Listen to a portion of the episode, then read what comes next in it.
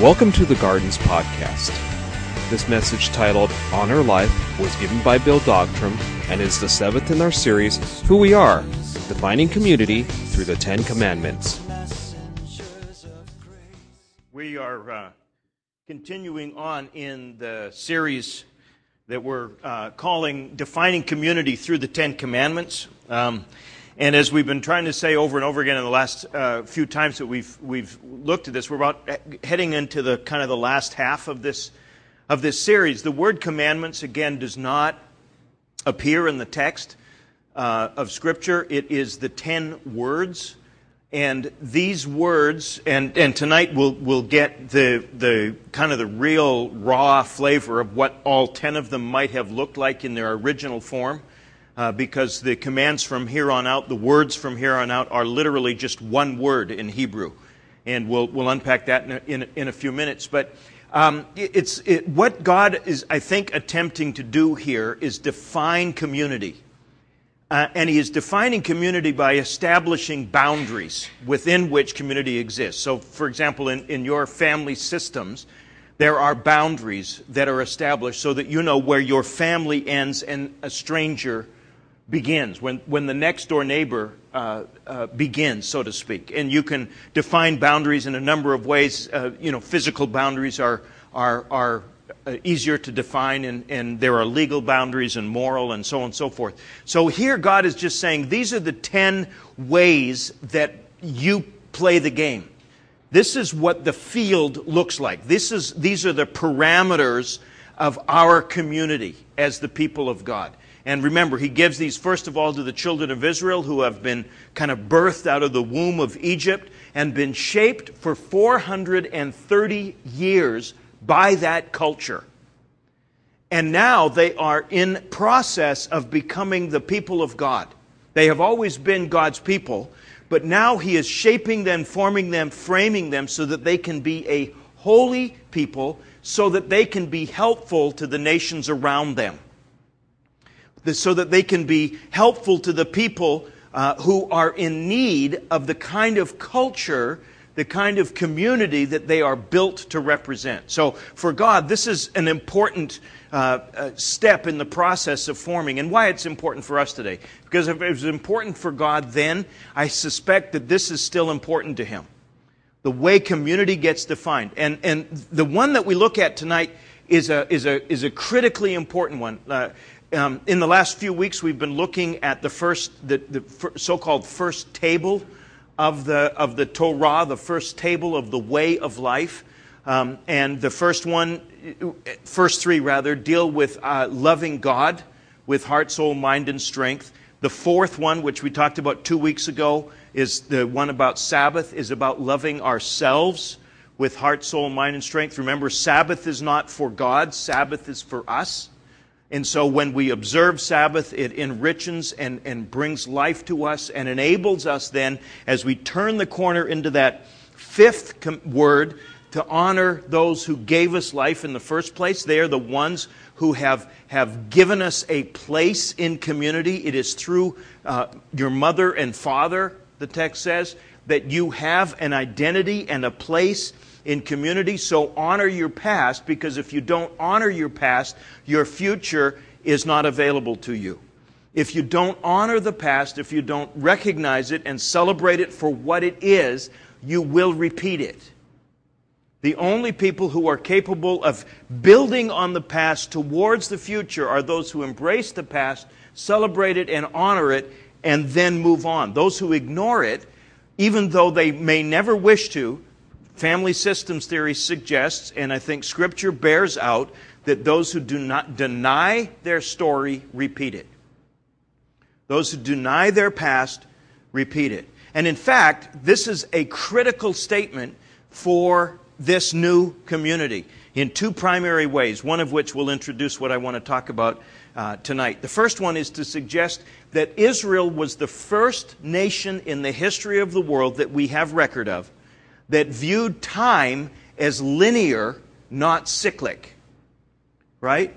That viewed time as a sequence of events that was heading somewhere. Every other nation in the world, in the ancient Near East, the Sumerians, the Babylonians, the Mesopotamians, the Akkadians, all of the nations of the world up to this point have viewed life, you, you, you, you see it even, even in, in children's cartoons, as this great circle of life, right? The, the view that, that, that it, what goes around comes around. And that whether it's re- reincarnation or karma or some other structure, essentially life ends up simply being a repetition. And that has very real implications. If you start the circle as poor, you will end the circle as poor. There is no escape from that circle. You start and end in the same place. If you happen to be a wealthy person, uh, a, a noble person, you start the circle here and, and, and, and maintain that identity through there. Do, do, do, you see what I'm saying? And so, this, this idea of a cyclic understanding of time, now all of a sudden, the Hebrews come in and say, no, it is linear. It is going somewhere. It has destiny. It has direction. There is such a thing as a past. And that is what enables us to move forward to a future. It is possible, look at us, to start as slaves and end up landowners. It is possible for, to, to, to, to start as, as nothings and nobodies and end up the beloved sons and daughters of God. It is going somewhere. There's, the implications of that are, are, are, are much broader than I can unpack tonight, but that was last week. So, which I didn't say last week because I ran out of time. Now I'm going to put it in this one. Now I'm going to run out of time on this one at the other end. The second thing, though, that is really critical for us to understand I mentioned that Israel was shaped in that kind of womb of Egypt for 430 years. Egypt is a culture of death. I need you to think about that for a minute. Here we are thinking back now 5,000 roughly years ago, 2,500, 2,000 to 5,000 5, uh, years ago, what do we know about Egypt? What do we remember? If I say that word, Egypt, what is maybe one of the first things that comes into your mind? Pyramids. What are the pyramids? Tombs. They are the codification of a culture of death. Right?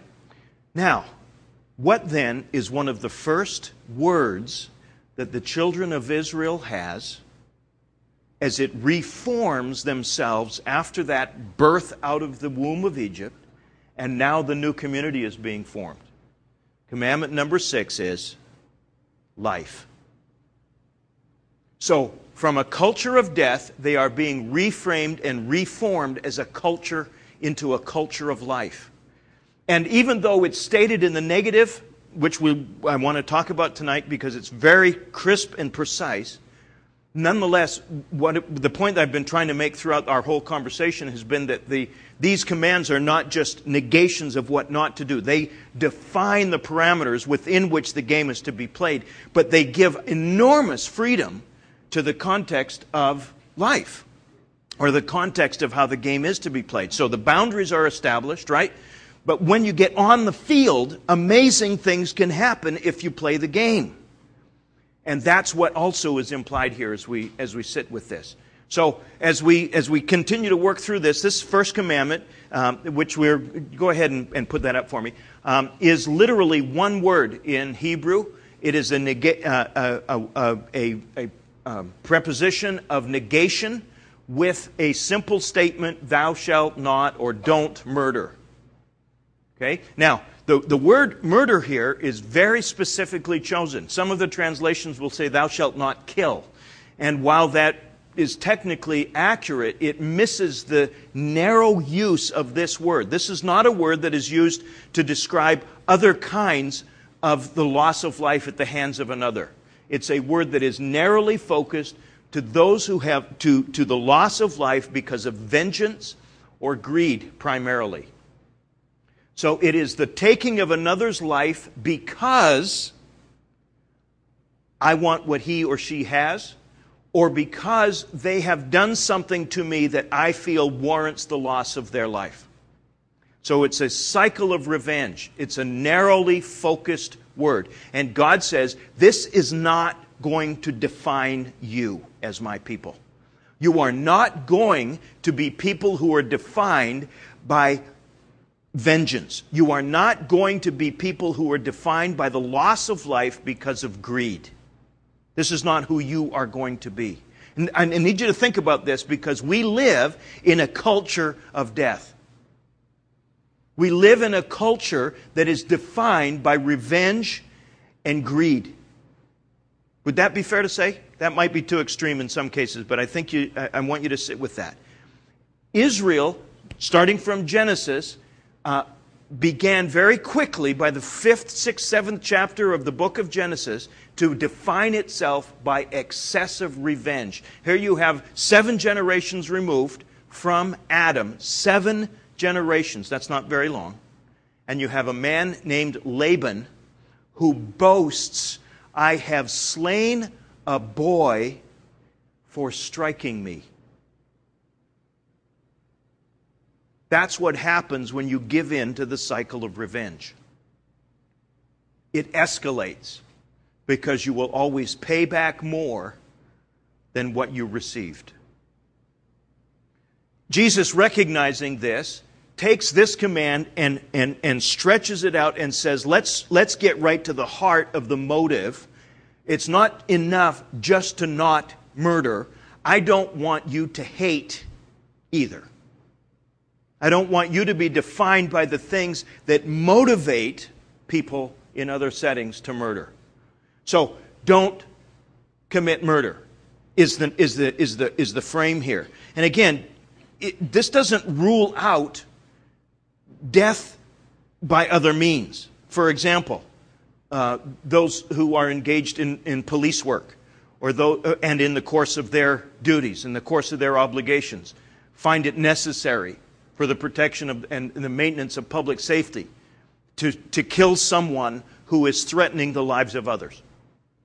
Or somebody who is in the service of his or her country assigned to war and has, as a soldier, as a Marine, as, a, as an Army officer, a duty, an obligation to uh, put themselves in harm's way and to risk the possibility not just that they will be slain, but that they will have to slay.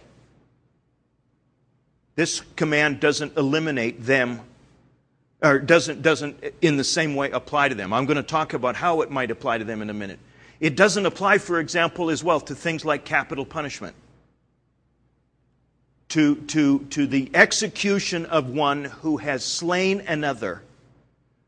The society re, ha, has the possibility of capital punishment built into that. Not as a deterrence, primarily, but as punishment. Because persons, this, the text reads, are created to be the image of God.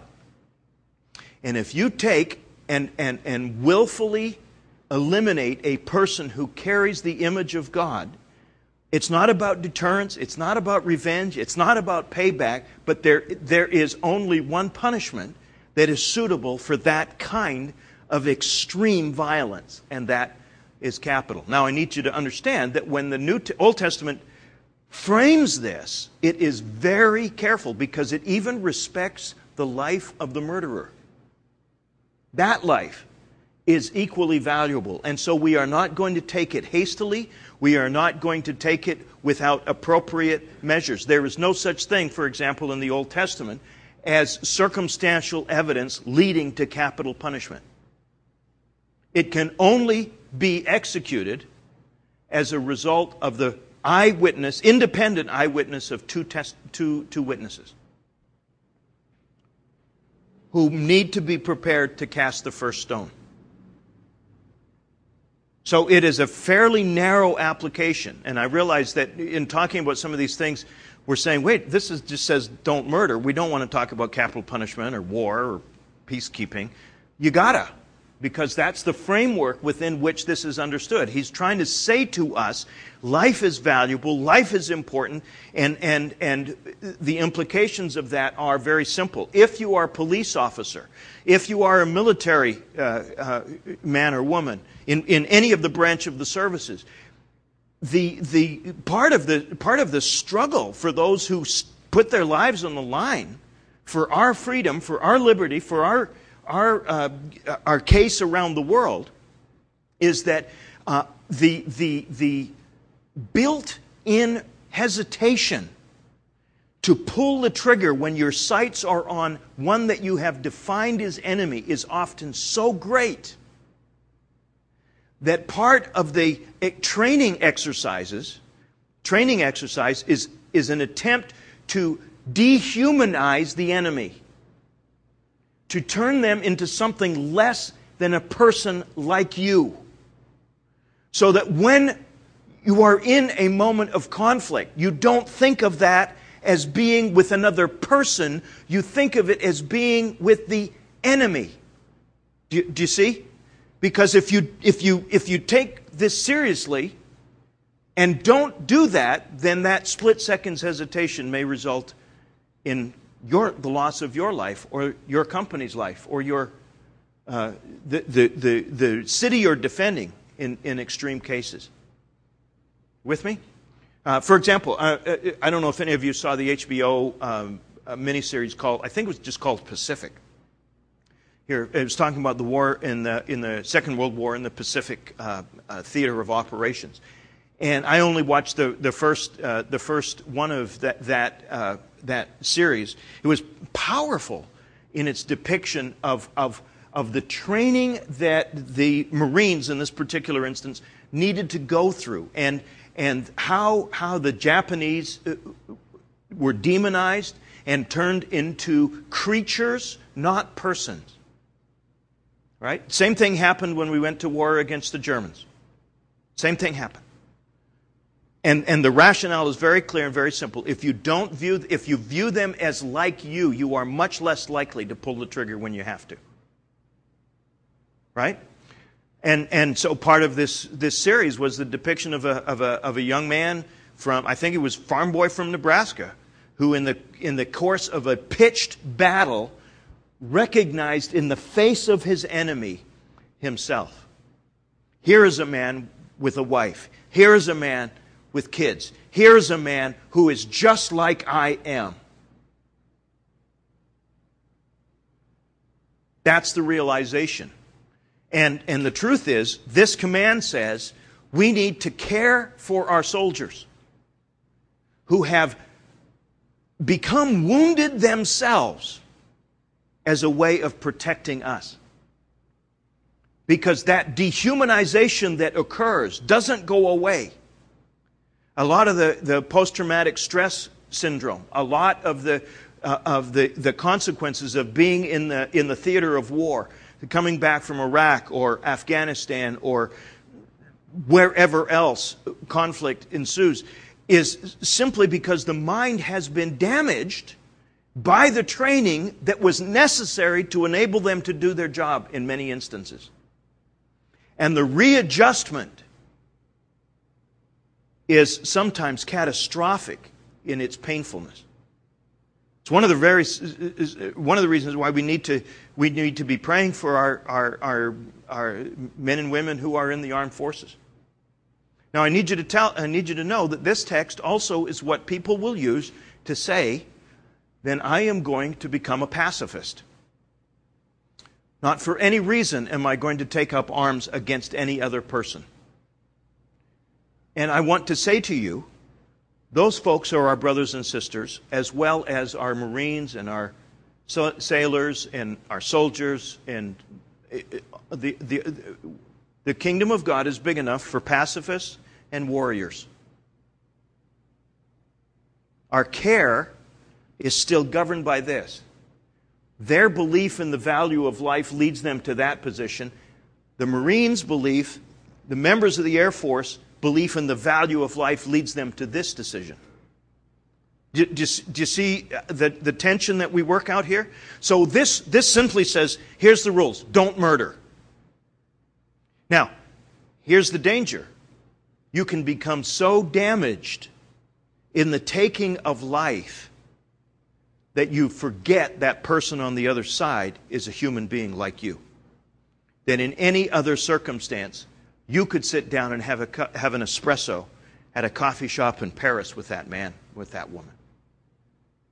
This is one of the things, one of the stories that comes out of the Second World War that just is fascinating to me. C.S. Lewis talks about it, and others have written about it, uh, where uh, on, on one side of the valley uh, you have the German uh, army camped, and on the other side of the valley you have the uh, Allies camped, and they have declared a ceasefire for Christmas Eve. And strangely enough, hearing through the night sky from the other side of the camp, each of them hears the same Christmas carols being sung by the enemy. They join together in the center of the valley. Not just soldiers, but men, far away from home, far away from families, far away from everything that gives their lives meaning. And in that moment, enemies become fellow warriors. The ceasefire only lasted through Christmas, but it was a reminder to all who were there that what we are doing, we do carefully. What this word says to us is that those who are charged with the possibility of the taking of life need to have their souls cared for well because they put themselves in a place where damage can be done. Right? And so it's, it's part, of, I, think, of, of what we're, we're, we're, we're needing to, to, to deal with here deeply. So that this word suggests that even those who, the police officers who find themselves in, in a pitched battle, need to be governed as much as possible by a respect for the life of the person, even the one who's shooting at them. Now, that's very difficult. I don't know that there's any more, any more occupation, any more difficult occupation than being a police officer or being a, a, a military, uh, in, in the military.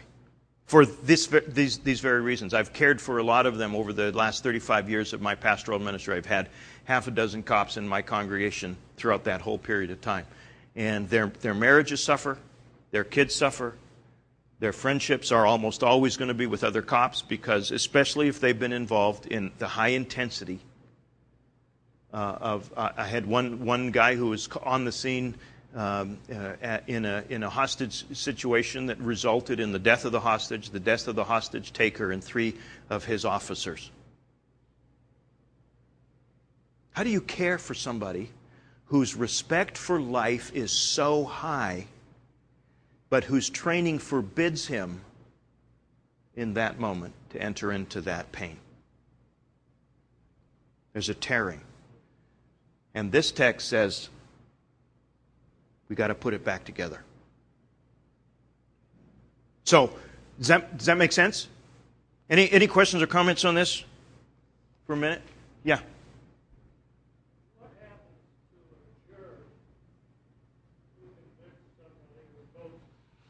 Same thing. Yep.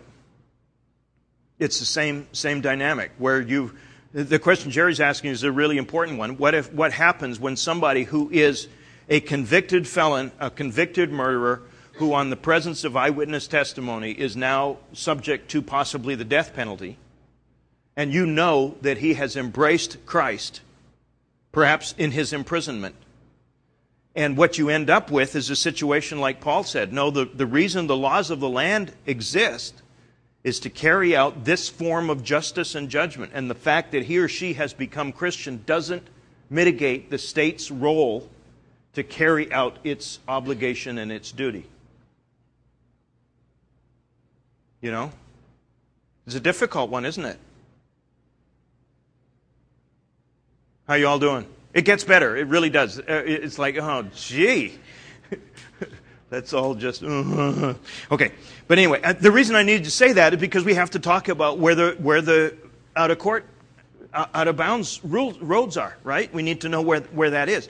So it's, it's, it's important for us that we recognize then that, that the, the honoring of life, life has, to, has to influence the discussion then over all forms of the ending of life, whether it's, it's uh, euthanasia or abortion or some other form of the ending of life. We have to make some very important and thoughtful and considered decisions about those kinds, especially when we have a medical profession that has figured out how to keep people alive without keeping them alive.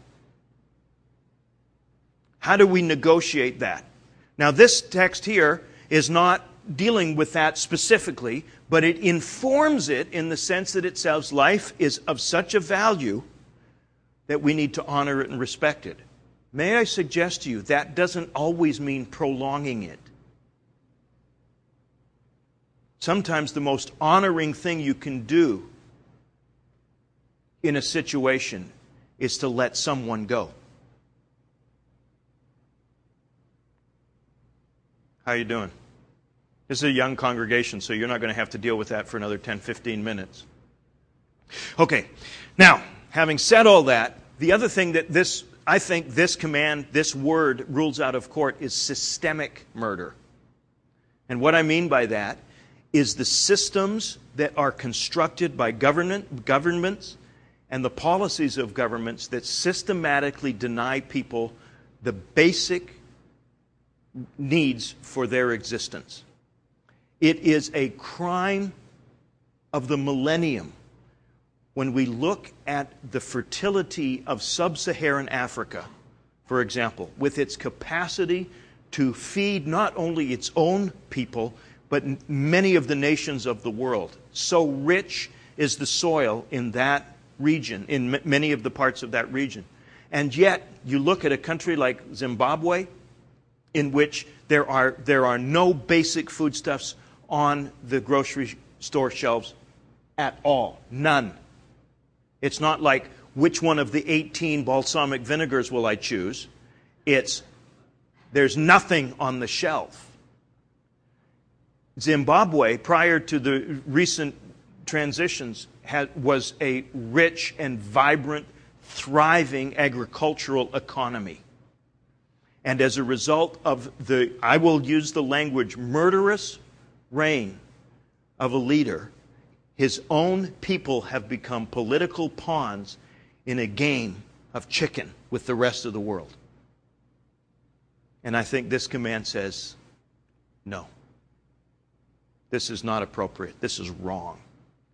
And we who are the people of God, while we can't do anything necessarily about it politically, can do something far more powerful about it prayerfully.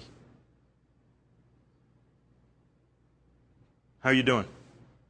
So that's, this is included, included within that framework, and I want you to, to, to give consideration to, to some of that. Okay, so that's all of the, that's where the, the boundary markers are let's talk about how to play the game a little bit more. The first thing that we need to understand is that this text says and, and creates the space within the, the liberty for which life is lived as a glorious riot of wonder.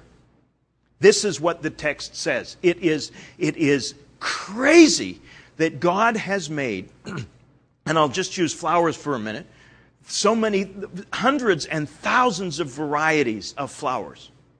I don't know them all and some of them nobody has ever seen. They thrive in mountain meadows, for example.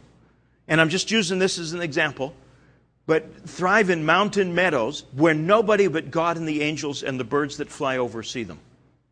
What is the point of that? The point of that is to talk about the culture of life. It is riotous, it is wonderful, it is expressive, it is filled, it is out of control. If you want order, go to a cemetery. Human life is disordered and chaotic and vibrant in its variety. This command says, honor that, celebrate that. This word says, human life is of inestimable value because we are created in and to be the image of God. Life cannot be explained. You don't understand the value of life simply by synthesizing the chemical components of a human body. So much carbon, so much hydrogen, so much nitrogen. You don't, at the end of that chemical analysis, have a clue what life is. Life is, is bigger than the sum of its parts. It's greater. It has a mystery to it. It has a wonder to it. It has something that is worth entering into. It is of inestimable value in its uniqueness, in its, in its precision, the, the, in its irreducible complexity.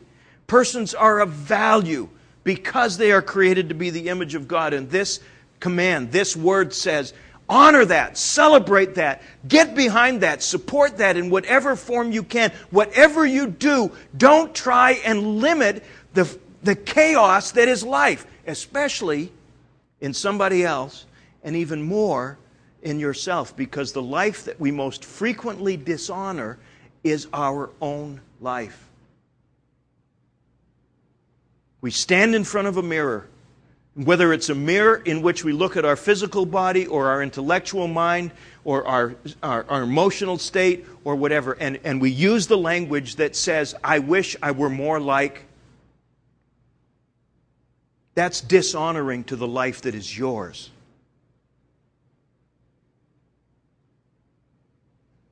You with me?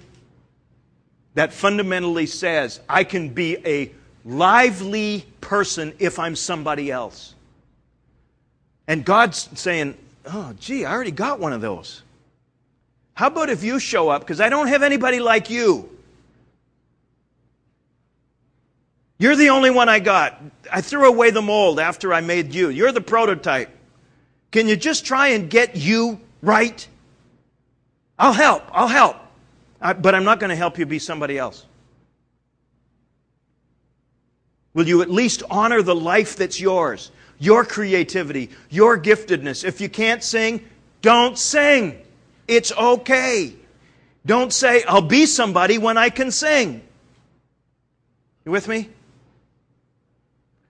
Are you guys just going to stare at me? All right, I knew I messed up with the first part of this thing, but I, I thought we, by now we'd have somebody on board here. Right. Thank you. Thank you. Yeah. yeah. Okay. That's enough.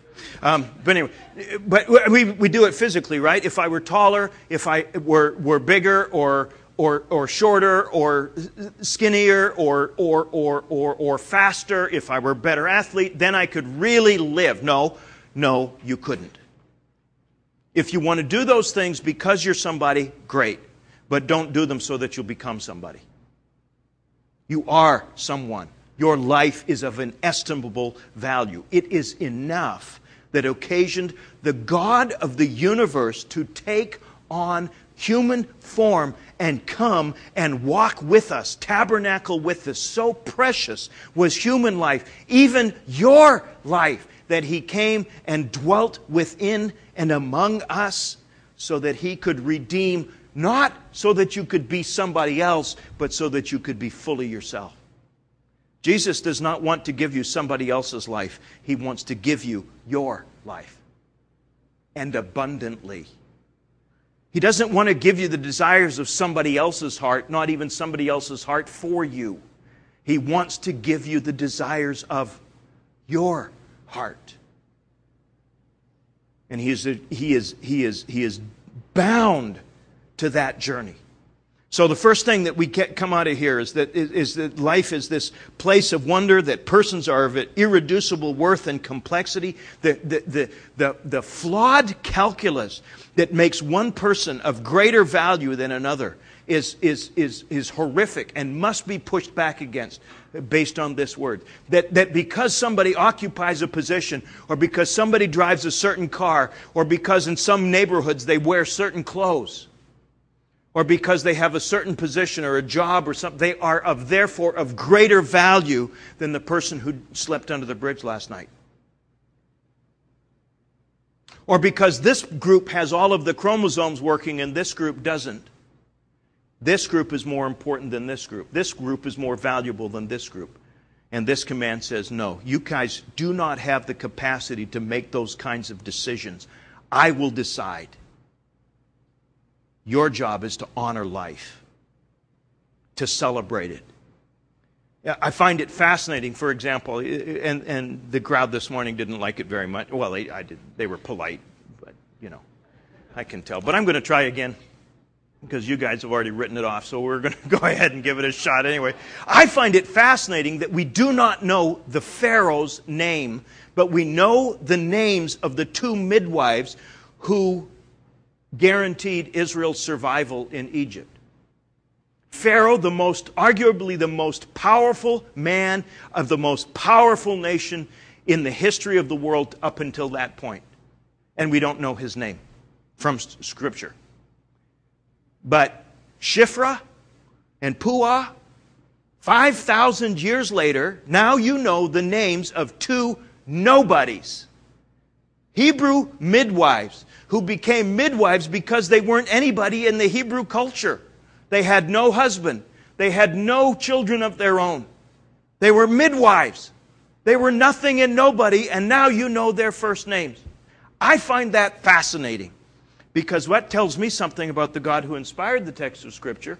He knows the nobodies.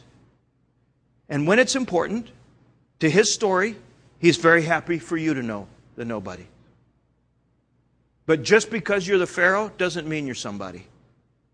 And just because you're nobody doesn't mean you're nobody. This is critical for us because we do the same thing. We do exactly the same thing. We say that the person who lives at 1600 Pennsylvania Avenue is somehow more important, somehow of greater value than the person who slept under the Fifth Street Bridge. And we're wrong.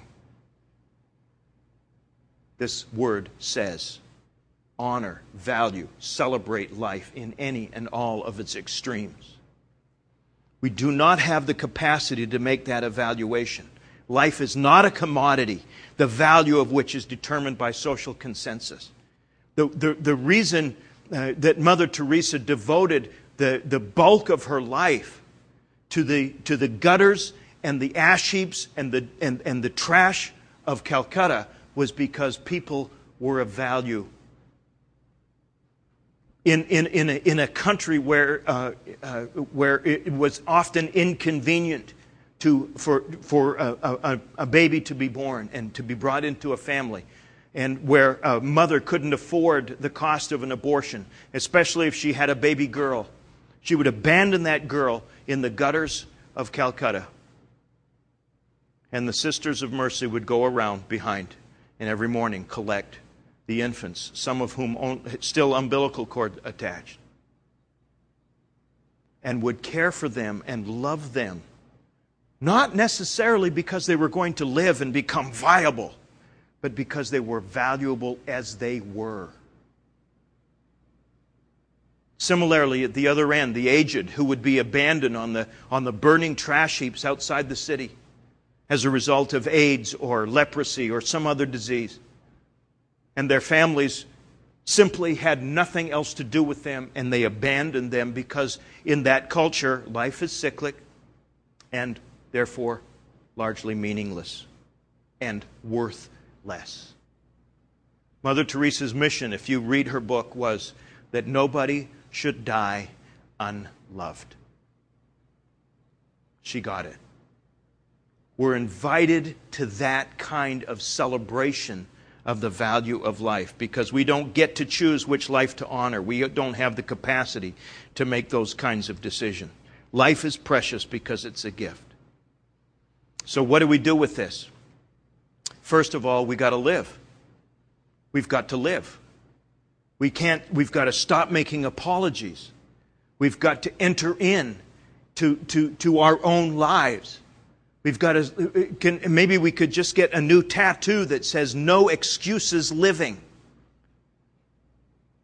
Right? Can we just say that part of what this word requires of us is that we stop making excuses for not living?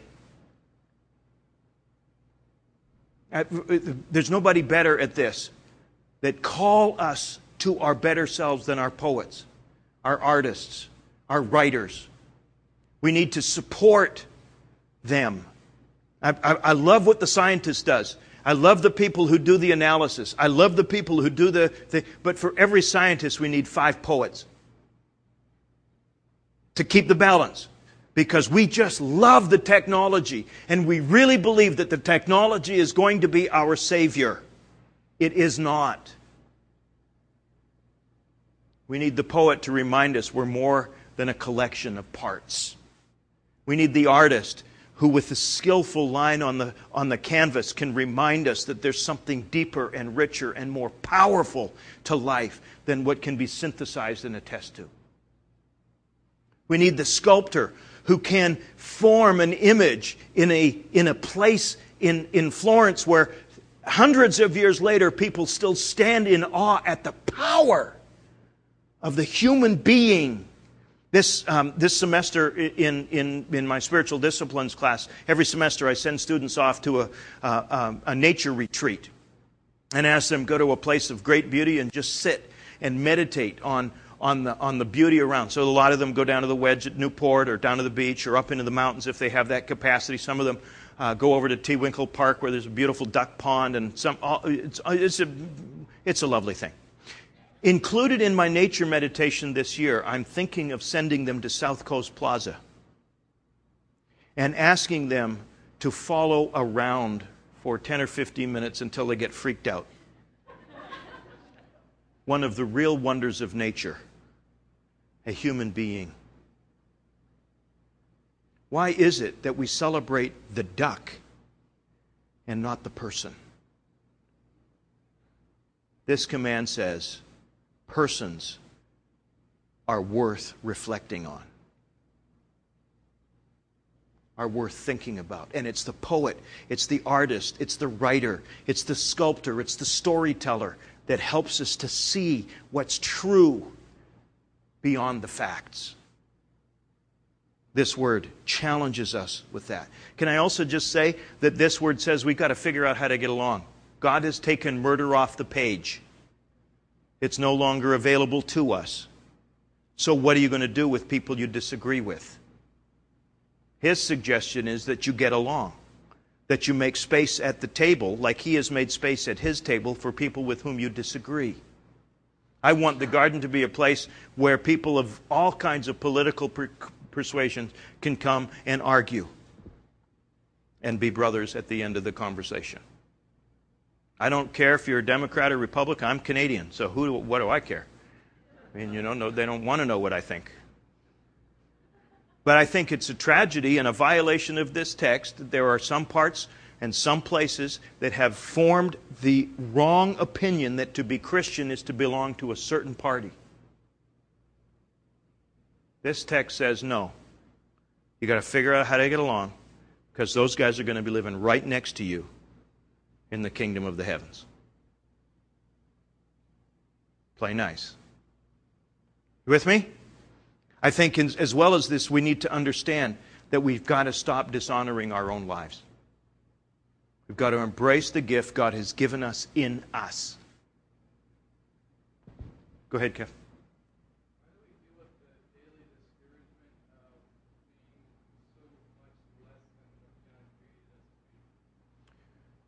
The first place you got to start is accepting who He's created you to be, which is His beloved Son. You will never be less than that.